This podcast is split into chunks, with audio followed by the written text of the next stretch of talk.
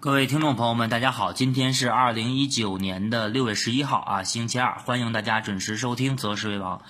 我们看今天啊，市场收盘是走出了一个久违的啊全线普涨行情。那么三大指数啊，最终都是收出了一个光头光脚的大阳线。那么昨天啊，我们在节目当中啊，重点强调今天收盘以后，我们重点要观察啊，当前三大指数日线底背离结构啊能否形成。那么今天啊，我们观点前置啊，先说一下啊，昨天我们重点来关注的这个日线底背离结构啊。当前是否形成？那么目前啊，从收盘来看的话，那么三大指数啊，当前日线底背离，也就是 MACD 指标的一个日线底背离啊，已经是百分之百的形成了。那么也就是说，呃，指数啊，在端午节创出新低以后，那么当我们看到啊，MACD 指标的这么一个 DF 线并没有创出新低，并且啊，我们看到今天呃 MACD 指标的这么一个金叉结构是再次形成，而且下方的一个。红色能量柱是再次放大，那么这也说明啊，当前呃日线底背离结构啊已经百分之百的写死了。那么我们再来回看一下今天市场的走势啊，早盘我们看到三大指数啊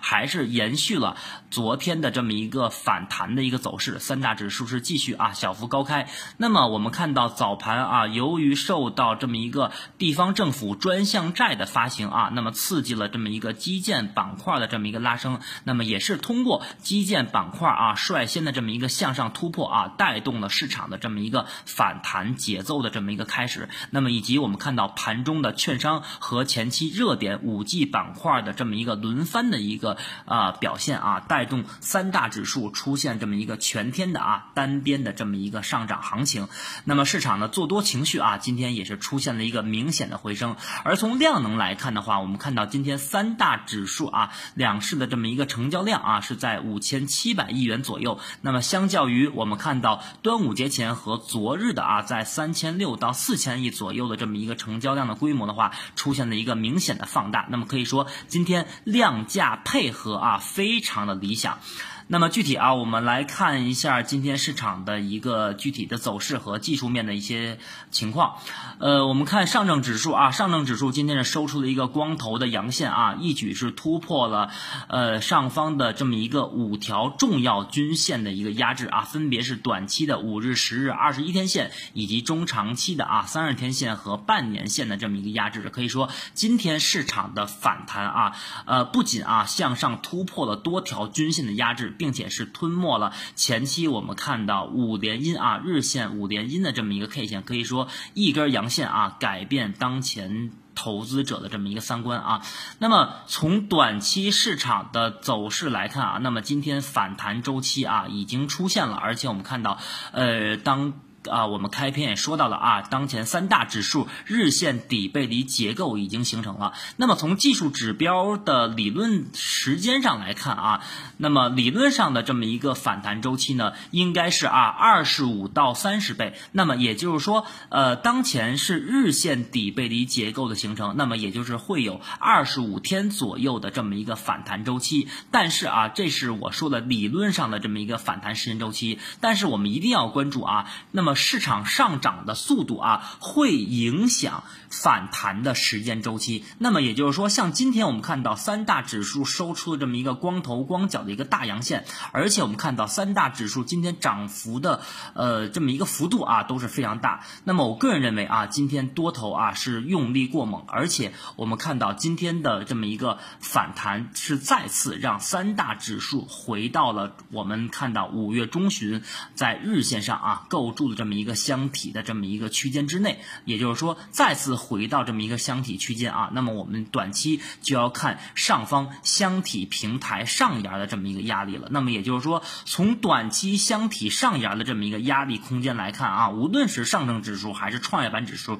那么今天的反弹的幅度已经是走过了小周期反弹幅度的百分之七十甚至八十。所以说，目前啊，从操作策略来看的话，大家再去说。现在啊，我再去找一些个股或者做一些股票基金，短线的空间我认为非常有限了。那么对于未来市场啊反弹的这么一个极限的这么一个位置来看的话，那么首先还是看啊上证指数看两千九百五十六点，那么两千九百五十六点是目前日线箱体平台的上沿，那么这个位置我们知道啊是堆积了大量的这么一个套牢筹码，如果说指数啊不能够放量有效突破的话，那我认为短期可能遇到箱体平台上沿可能会再次啊回到箱体区间之内进行这么一个弱势的震荡的这么一个走势。那么如果说啊在中间出现一些消息面和这种政策的利好的话，那么不排除指数会回补三千点附近的一个缺口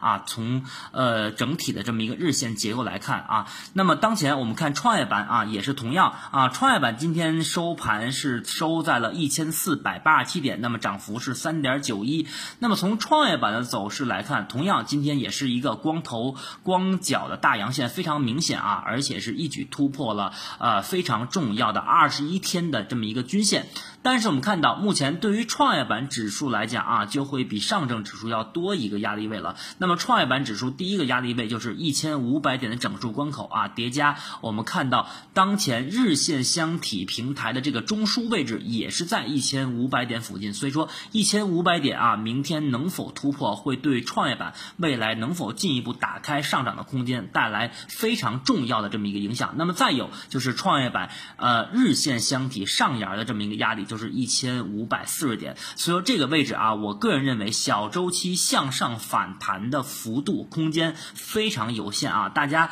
等到市场去涨上去了啊，还是要注意啊，未来呃，就是你如果说啊手中的这种筹码比较多啊，仓位比较重的话，还是要注意啊，未来市场向上的话，注意短线的这么一个跑。这么一个高抛，那么整体来看啊，我们总结一下，我们在六月初的时候啊，在这个节目当中说到六月份市场展望的时候，也是说到了啊，本月的第一个时间窗口是六月六号，而我们现在回头看啊，六月六号的时间窗口正好是见到了三大指数的这么一个小周期的低点啊，那么也就是说时间窗口见低点，那么昨天开始出现啊反弹周期的这么一个走势。那么今天继续啊，延续了这么一个反弹，而且今天反弹的幅度啊和力度都要明显的要大于。昨日，那么我们看到，呃，今天的反弹啊，其实还是有点超出市场的预期。那么从消息面来看啊，当前中美的这么一个相对啊，关于贸易磋商的这么一个瓶颈期啊，那么叠加我们看到前期说过，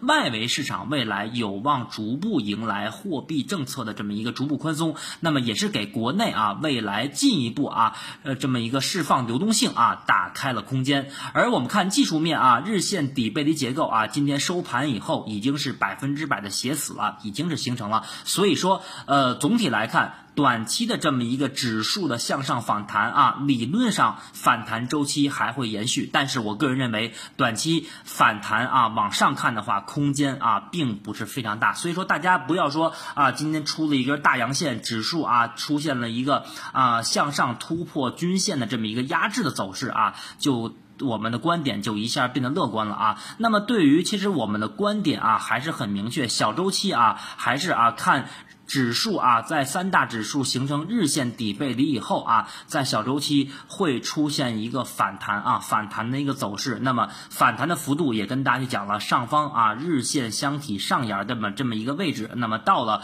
上方啊日线箱体上沿以后，那么就要注意啊减仓的这么一个策略。那么大周期啊，我们一直跟大家强调，从日呃从周线和月线上来看的话，那么当前我个人认为仍然是属于啊大周期的这么一个。下跌中继，不排除啊，等待小周期市场反弹以后，后面继续会出现一个较大的一个波动和调整啊。所以说，从整体来看，小周期啊，我们看上证指数是两千九百五十六点啊，会成为反弹的一个比较重要的一个压力。而创业板，我们刚才也说到了啊，创业板日线箱体中枢啊和整数关口已经重合了，也就是一千五百点的一个整数关口。而我们看到，从消息面政策来看的话，六月十七号啊。还有三千二百五十亿的这么一个听证会要召开。那么叠加我们知道啊，我在六月初的这么一个呃本月市场的一个展望当中也说到了啊，那么本月的第二个时间窗口是六月二十二号啊，前后加减一天，因为二十二号是周六，